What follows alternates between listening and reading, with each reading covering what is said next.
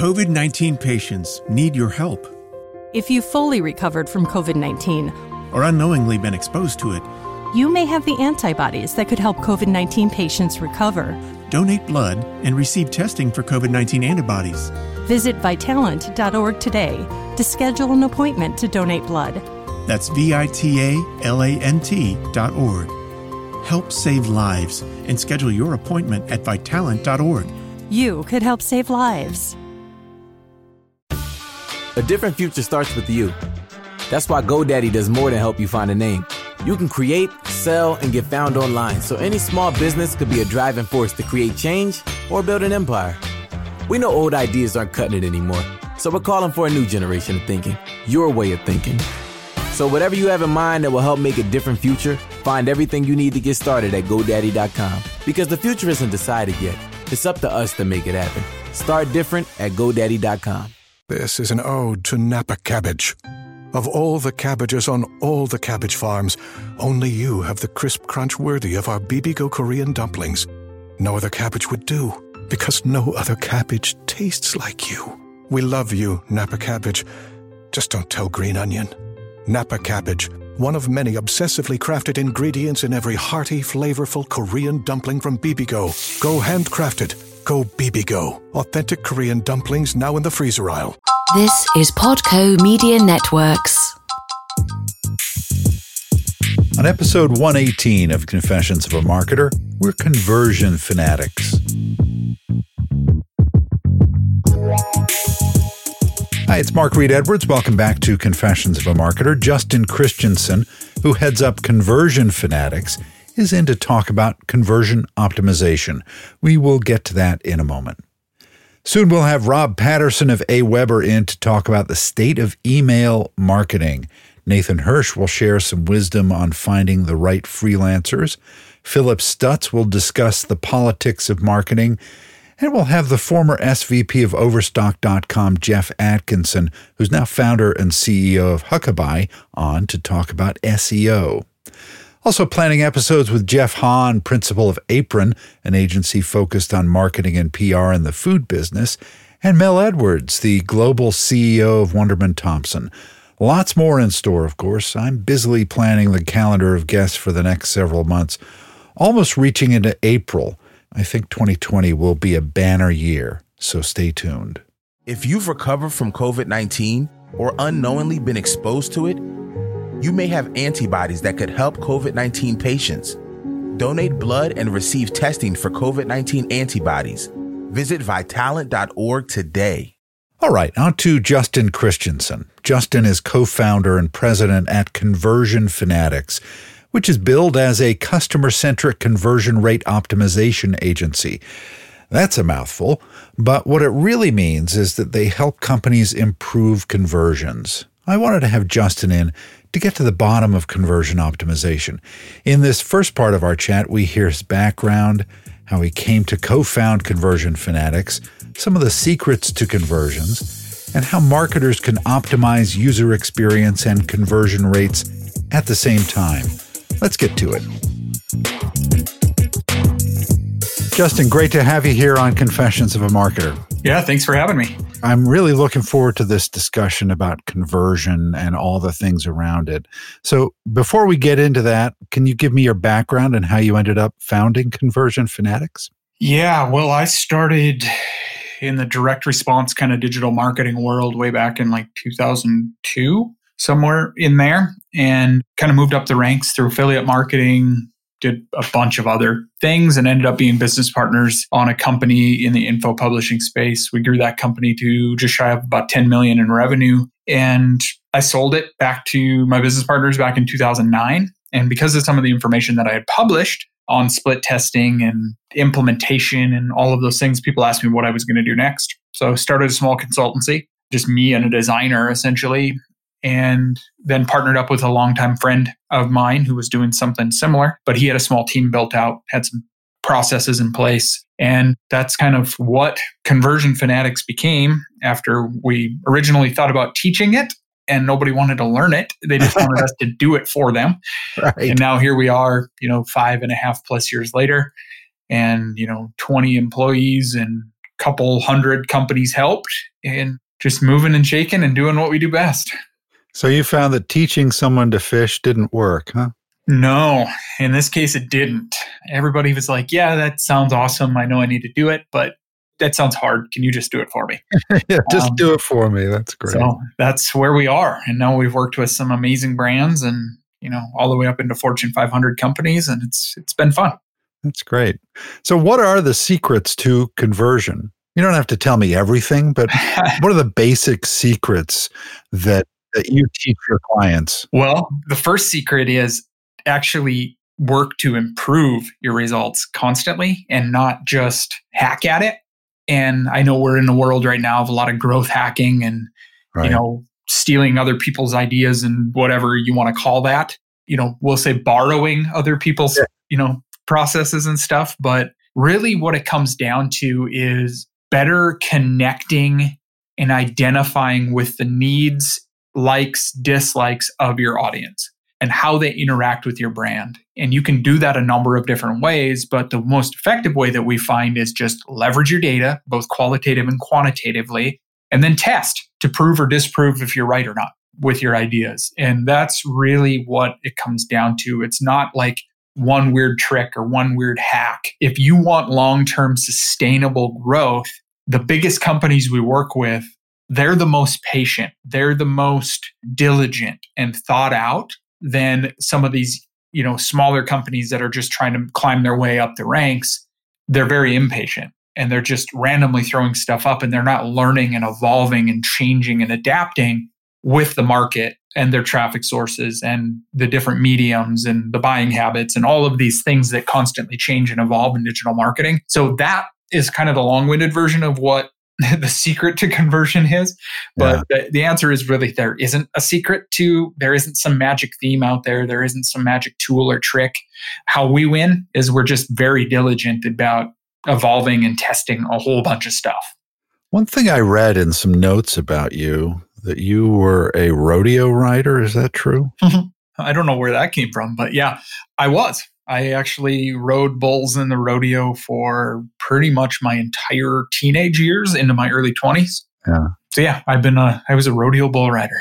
No, and I just wonder whether there are any lessons that you took from that into this career as being a conversion fanatic. Is there kind of a stick to itiveness? I've seen rodeos. I've been to the Cheyenne rodeo. It was a real experience in seeing these people who just put their lives on the line. And it's kind of a fascinating area for me. How did you take what you learned there and put it to work as a conversion fanatic? I mean, it, it really encompasses a lot of things. You know, there's a lot of obviously guts, there's a lot of adrenaline, there's a lot of preparedness that goes into being in the rodeo. You can't just, you can't be successful at it without some effort.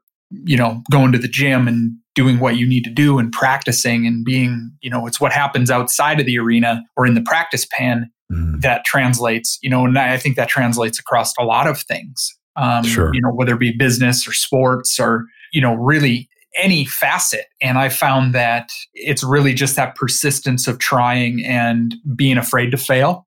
So, yeah. you know, in rodeo, you're not going to ride 100% of the bulls that you get on, or you're not going to win 100% of the time. You're going to screw up, you're going to fail. And in the rodeo side, you got money on the line too. So right. you pay to enter that rodeo in hopes that you're going to win.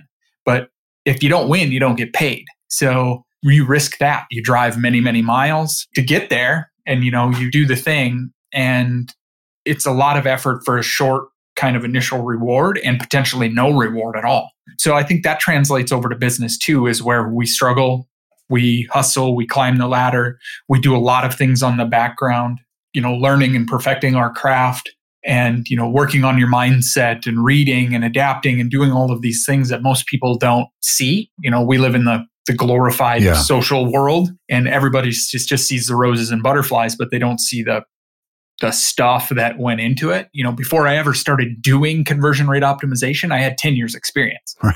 so they don't see that and i see a lot of that in the the agency world now too where everybody's like well i just sold this company on you know $10000 a month in service. Now what do i do?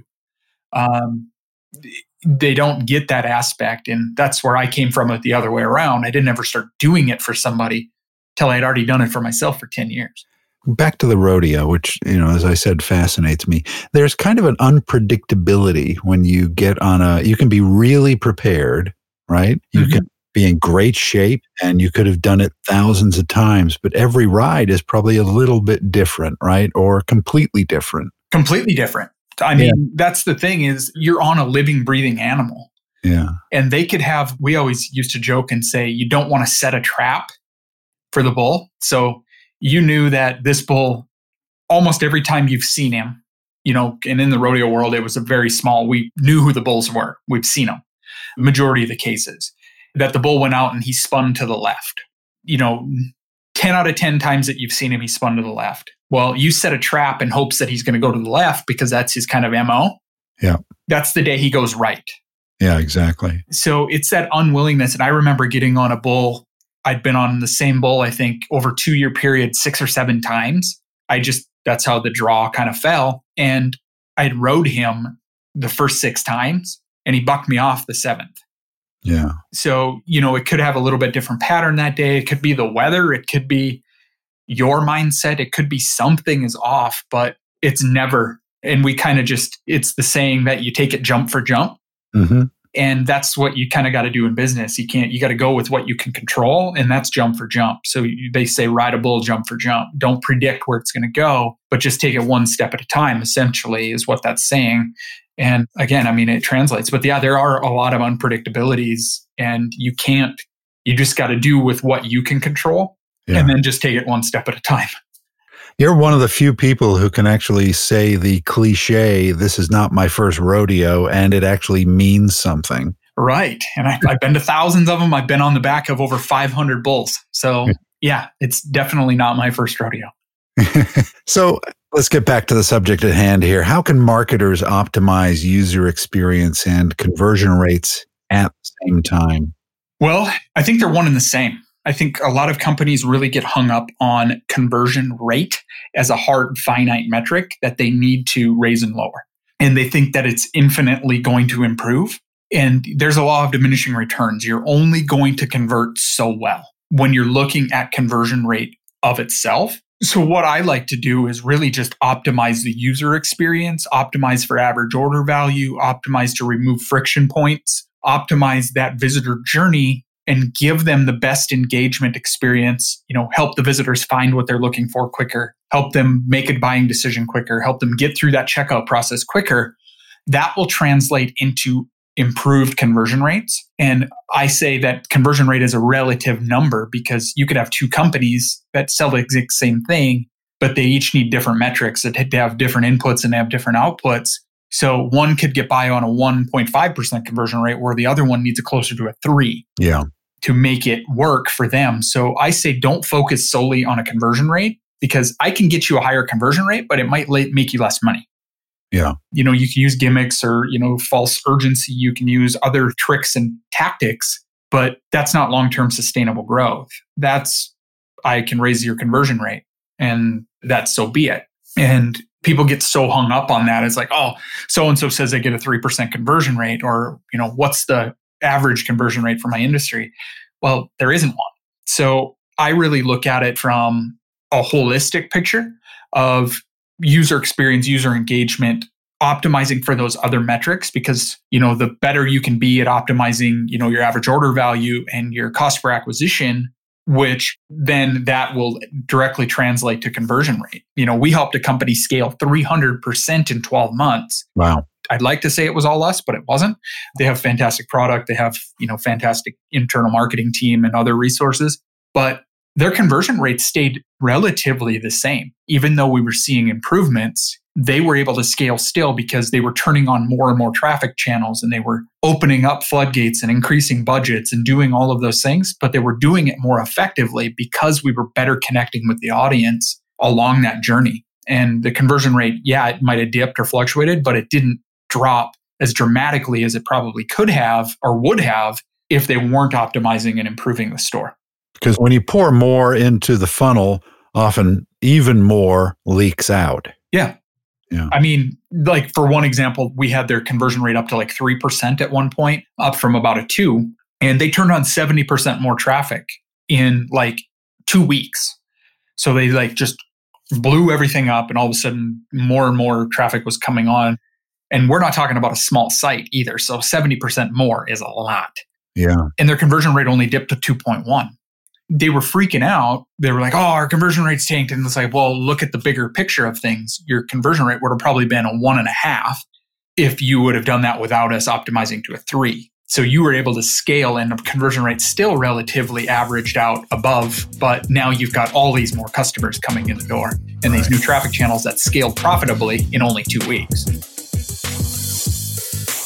All right, next time, Justin is back to tell us how marketers can make things more action oriented, how A B testing plays into everything, and we learn about his book. Coincidentally, it's called Conversion Fanatic, and what he's hoping to help people achieve. So stay with us. Confessions of a Marketer is a trademark of Podco Media Networks, and this episode is copyright 2019. I'm Mark Reed Edwards. See you next time.